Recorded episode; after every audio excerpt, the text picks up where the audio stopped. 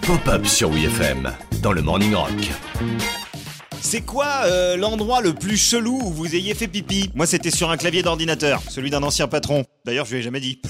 C'est dégueulasse. En même temps, parfois, bon, euh, quand faut y aller, euh, faut y aller, quoi.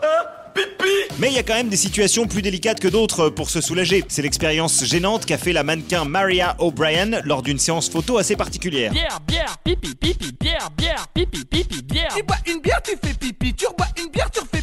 En 1992, le photographe et réalisateur de clips Rocky Schenk doit réaliser la pochette de Dirt, le troisième album du groupe de grunge Alice in Chains.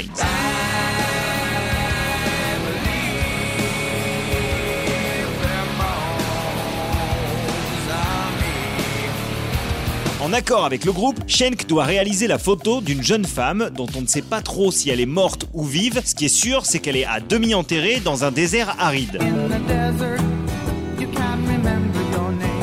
Que de faire le shooting en extérieur, Rocky Schenk crée un désert en trompe-l'œil dans son studio, histoire d'être sûr d'avoir le contrôle sur la lumière. On enterre la majeure partie du corps nu de Maria O'Brien, puis la session commence, elle va rester comme ça 8 heures.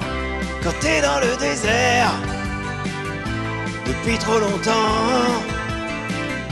t'as envie de faire pipi au bout d'un moment.